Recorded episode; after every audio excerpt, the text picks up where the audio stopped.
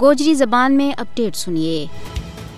Are S S کی پاڑی بھی be J پی حکومت کی چروکنی کوشش تھی کہ وہ اپنے زیر تسلط جموں کشمیر میں آبادی کا تناسب نہ بٹاک ہے اس کا لوگوں پر ہندو تہذیب مسلط کرے۔ یہی وجہ ہے کہ انہوں نے پانچ اگست دو ہزار انی میں دفعہ تر سو ستر نہ ختم کر کے کشمیریوں کی کنی شناخت اور انہوں کا مسلم کردار نہ صرف ختم کرنے کو یک طرفہ فیصلوں کی ہو مودی حکومت کی پانچ اگست دو ہزار انی کی کارروائی کو مقصد کشمیریوں کی منفرد شناخت پہچان اور ثقافت نہ کھسن ہو حالانکہ کشمیریوں واسطے پانچ اگست دو ہزار انی کو غیر قانونی، غیر آئینی اور یک طرفہ فیصلوں کسی بھی صورت میں قابل قبول نہیں ہے۔ کشمیری عوام کو کہنا ہے کہ بھارت دفعہ تر سو ستر نہ منسوخ کر کے ہماری عزت اور شناخت پر حملوں کی ہوا دو ہزار چودہ ماہ مودی کا بھارتیوں کا سراں پر مسلط ہونے تو بعد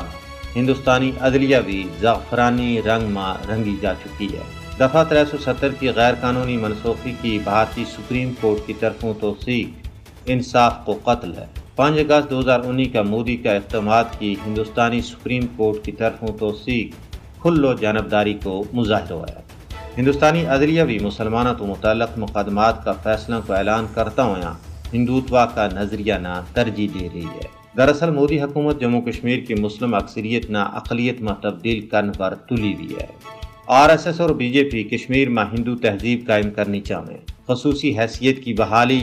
اپنی منفرد شناخت کو تحفظ کشمیریوں واسطے زندگی اور موت کو مسلو ہے۔ کشمیر کی صورتحال پر ڈونگی نظر رکھنے والا ماہرین اور تجزیہ نگاراں کو کہنا ہے کہ بھارت پانچ اگست دو ہزار انی کا